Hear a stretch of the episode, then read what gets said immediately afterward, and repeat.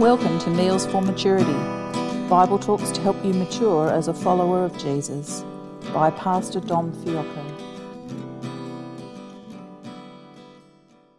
Well, friends, what do you do if you find a, a, book in your local library and you read the back cover and it says, a true story of love and lust, of murder and genocide, an empire built on deception and corruption, a comedy, a tragedy, revenge at its very best, intrigue and suspense at every turn of the page. And then, warning this story contains sexually explicit scenes, high level violence, racist views, and may offend some readers. And what do you do if you choose to borrow this book only to find out that it's actually part of your Old Testament in your Bible? So you turn to the book of Esther and you read it, and then you wonder how it got past the Bible censorship committee. I mean, if it was made into a Hollywood or a Bollywood movie, it would quickly earn an R rating, restricted audience. And if it was a, a, Netflix drama series, it would make for some serious binge watching with all its lively characters, its twists and turns in the storyline, the leading female role, and episode after episode giving us beauty and rebellion and debauchery and revenge and assassination attempts. It's sort of perfect for Netflix, really. Yet the story of Esther uh, makes it into most kids' Bibles, though I would argue that in most kids' Bibles, I can guarantee the message is moralized and it's all about Esther, and therefore it's all about you. But if you know, if all you know about Esther is from your Sunday school years or felt book stories, uh, felt board stories, if you're old enough to know what they are, or maybe from Veggie Tales, then it's probably time you take an adult look at this Old Testament book. The book of Esther is one of the most fascinating true stories you'll ever come across. Well, welcome to the first edition of Meals for Maturity. This is a chance to hear more of God's Word, uh, perhaps from some neglected parts of the Bible. Now, you would expect a book in the Bible to be on about God, except the trouble is you won't find any mention of the name of God, Yahweh or Elohim, throughout the entire book of Esther. Go through 167 verses with a magnifying glass, and there's no reference to God. Now, the only other book in the Bible that doesn't mention God is, of course, the Song of Songs, and both books have been questioned by many generations as to why it's even in the Bible, which is supposed to be a big book about God. And for the first seven centuries of Christianity, there's not one single Bible commentary on Esther that we can at least find. But as we study the book of Esther in this series, we need to ask these questions. I mean, if Paul wrote this in 2 Timothy chapter 3 verses 16 and 17, all scripture is God breathed and is useful for teaching, rebuking, correcting and training in righteousness, so that the servant of God may be thoroughly equipped for every good work. If that's what he wrote, then what's the value of this strange book in God's Bible? a book that doesn't even mention God. It's never mentioned in the New Testament. So, how can it possibly equip us for every good work as followers of the Lord Jesus Christ? I mean, it's a book that has no mention of prayer. There's no reference to Old Testament sacrifices, no quotes from other parts of the Bible, no mention of the law or the prophets. There's no picture of praising God or of repentance by his people. In fact, you could argue that in the story of Esther, there's not really a good picture of what it means to be a faithful Israelite. So, how can it possibly be a God breathed out book and even be called Holy Scripture?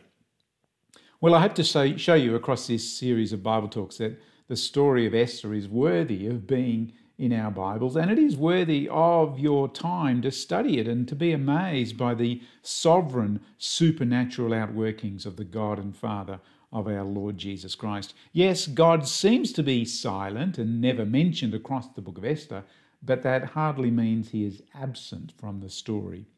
Now, I'm not the first preacher to call a series on Esther something like this God behind the scene, the ordinary, extraordinary outworkings of God behind the scene. Now, some have called uh, Esther an historical romance novel with its author ever present but never mentioned. But I don't think it's all that romantic, at least not compared to that other book in our Bible named after another woman, the book of Ruth. Now, that's a romance story worth reading sometime. But like the book of Ruth, the story of Esther is set in history and it's part of the history of ancient Israel before the arrival of the Messiah in Matthew chapter 1. The book of Esther is a fantastic story that's told with great irony and satire and humour and, and passion. It is a real page turner. And God knows that we like stories and storytelling. You just got to think of the toddler sort of stalling and not wanting to go to bed. Mum, Dad, please read me a story. T- tell me a story. Or think of us adults and why we keep going back to libraries or bookshops or watching movies and even sometimes remakes of movies because they're great stories. And of course, there's even great songs that are timeless and often they're just basically telling us a story.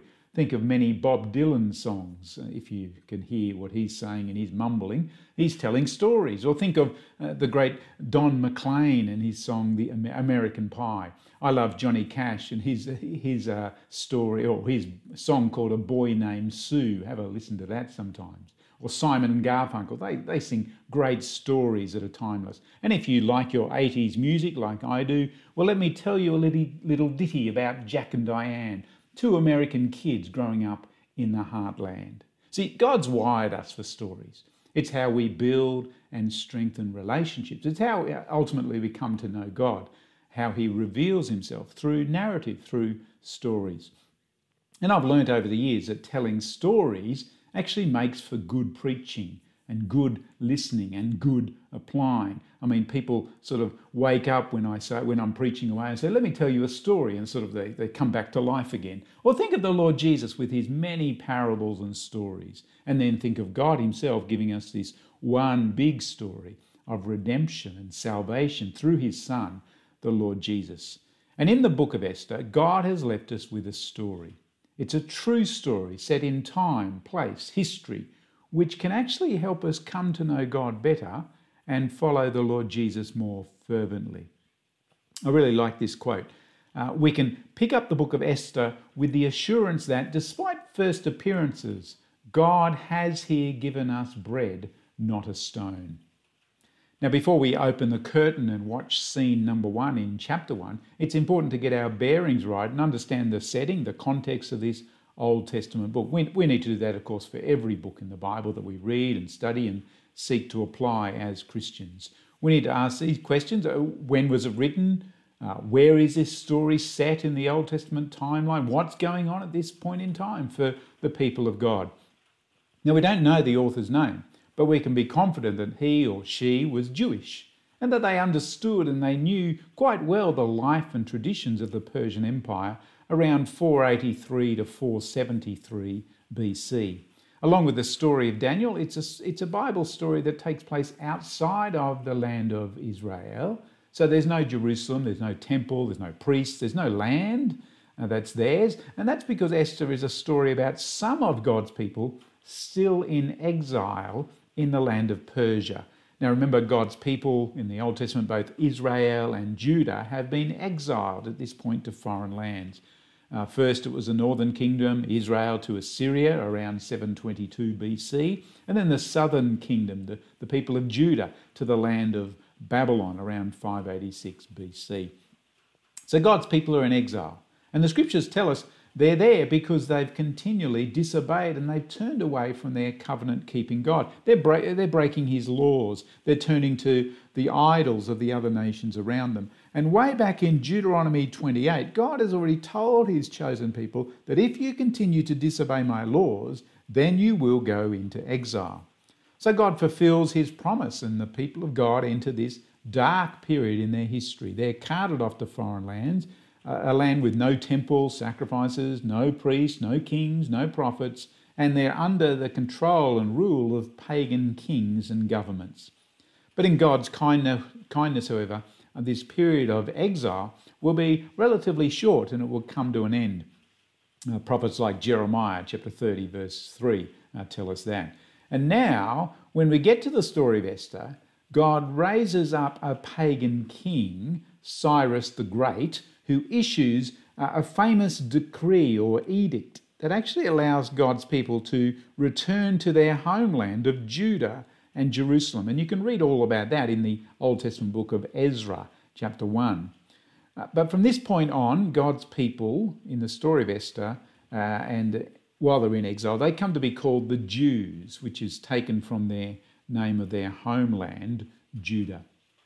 We don't know King Cyrus's motives for allowing the Jews to return to Judah.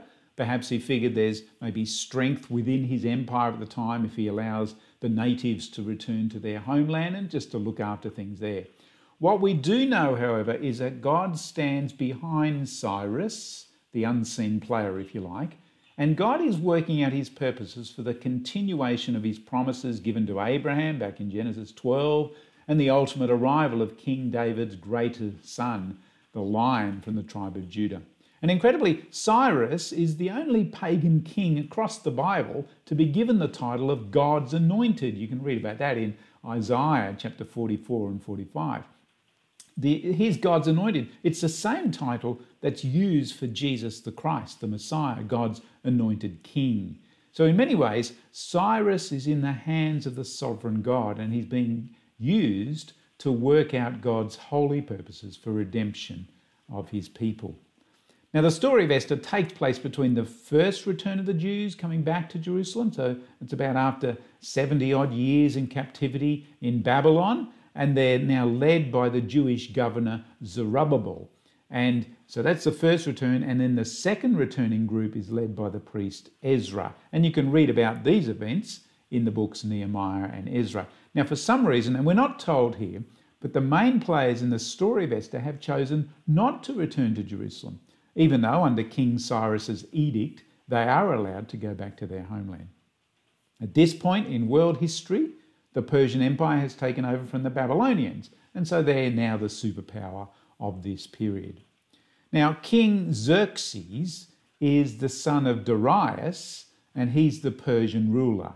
That's his Greek name. In Hebrew, he's called King Ahasuerus. Both names meant that he had to slowly spell out his name when it came to opening a bank account or dealing with Centrelink. And Xerxes is the father of Artaxerxes, who also would have had trouble spelling his name. Now, the setting for this incredible story of Esther is in, the, is in Susa, which puts us in modern day Iran. And it certainly is an empire. It's the superpower of the day. It used to be said about Great Britain before two world wars the sun never sets upon the British Empire. Well, the Persian Empire is a little bit like that with its vast claim of all these lands and territories. Okay, that's enough background and context. Let's get stuck into this fascinating piece of Old Testament narrative that is meant to make us laugh and cry and cheer and gasp and then ultimately rejoice at God behind the scene working out his amazing plans for the salvation of his people in our Lord Jesus Christ. So let's hear uh, chapter 1 read by Jen, and then I'll make some brief comments, and then we'll seek to apply this part of God's Word. Chapter 1 Now, in the days of Ahasuerus, the Ahasuerus who reigned from India to Ethiopia over 127 provinces, in those days, when King Ahasuerus sat on his royal throne in Susa, the citadel, in the third year of his reign, he gave a feast for all his officials and servants. The army of Persia and Media and the nobles and governors of the provinces were before him, while he showed the riches of his royal glory and the splendor and pomp of his greatness for many days, 180 days. And when these days were completed, the king gave for all the people present in Susa the citadel, both great and small, a feast lasting for seven days in the court of the garden of the king's palace. There were white cotton curtains and violet hangings fastened with cords of fine linen and purple to silver rods and marble pillars, and also couches of gold and silver on a mosaic pavement of porphyry, marble, mother of pearl, and precious stones. Drinks were served in golden vessels, vessels of different kinds, and the royal wine was lavished according to the bounty of the king. And drinking was according to this edict there is no compulsion for the king had given orders to all the staff of his palace to do as each man desired. Queen Vashti also gave a feast for the women in the palace that belonged to King Ahasuerus. On the seventh day, when the heart of the king was merry with wine, he commanded Mehuman, Biztha, Harbonah, Bigtha and Abagtha, Zethar and Carkas, the seven eunuchs who served in the presence of King Ahasuerus, to bring Queen Vashti before the king with her royal crown, in order to show the peoples and the princes her beauty, for she was lovely to look at. But Queen Vashti refused to come at the king's command delivered by the eunuchs. At this, the king became enraged and his anger burned within him. Then the king said to the wise men who knew the times, for this was the king's procedure towards all who were versed in law and judgment, the men next to him being Carshena, Shethar, Admatha, Tarshish, Meres, Marsena, and Memucan, the seven princes of Persia and Media, who saw the king's face and sat first in the kingdom. According to the law, what is to be done to Queen Vashti because she has not performed the command of King Ahasuerus delivered by the eunuchs? Then Memucan said in the presence of the king and the officials, Not only against the king has Queen Vashti done wrong, but also against all the officials and all the peoples who are in all the provinces of King Ahasuerus. For the queen's behavior will be made known to all women, causing them to look at their husbands with contempt. Since they will say, King Ahasuerus commanded Queen Vashti to be brought before him, and she did not come. This very day, the noble women of Persia and Media who have heard of the queen's behavior will say the same to all the king's officials, and there will be contempt and wrath in plenty. If it please the king, let a royal order go out from him, and let it be written among the laws of the Persians and the Medes, so that it may not be repealed, that Vashti is never again to come before King Ahasuerus and let the king give her royal position to another who is better than she. So when the decree made by the king is proclaimed throughout all his kingdom, for it is vast, all women will give honour to their husbands, high and low alike. This advice pleased the king and the princes, and the king did as Memucan proposed. He sent letters to all the royal provinces, to every province in its own script, and to every people in its own language, that every man be master in his own household and speak according to the language of his people. Now, the unknown author here is giving us enough hints in this opening chapter of Esther to, to cause us to sit up and take notice of a, of a piece of history happening. We read, now in the days of. Now, in the Hebrew language, this is the exact phrasing used by other Old Testament writers. It's like the introductory formula for the books of Joshua and Judges and, and Samuel. So here's another piece of Old Testament historical narrative taking place now in the days of. And the story of Esther opens with a common picture of marital problems in a royal palace. You just got to watch The Crown and you'll know all about that. But the main action to the drama of this story doesn't really happen until later on. But this opening chapter gives us some key background so we're going to understand the bigger picture of what's to come. So, here in chapter 1, we, we read of a palace of opulence and extravagance and, and splendour. This is the only time across the Bible where we're given such detail of a building that's not the Jerusalem temple, so I think we're meant to be overwhelmed here by the description, by the gold and silver and violet and, and even the, the Persian gardens. And here is an empire where the king's whim is law, and such a law is irreversible. And that's a big theme later on in the storyline. We're also given a, a, picture of a world that is multilingual, many languages, yet a world that seems to be anti Jewish. And this vast empire is also at the disposal of a mighty king, but this king can't quite rule his own house or affairs. So the story opens inside the royal palace in Susa. That's the winter capital of this Persian Empire around 483 BC. Now, there's three other capitals across the Persian Empire. Perhaps it's a bit like Australia, where most people think that Sydney and Melbourne are the capitals. I'm not sure why anyone doesn't pick Hobart, but anyway. Uh, the narrator here brings King Xerxes or King Ahasuerus onto the centre stage, and we're left in no doubt in these opening verses that this king is mighty and he's powerful and he's rich and he's somewhat of a party animal.